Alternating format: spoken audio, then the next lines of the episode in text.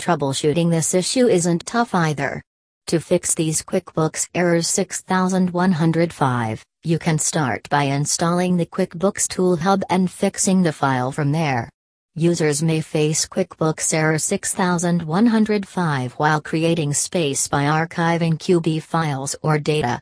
Get help for using POS and toll-free number 1 844 961 4654.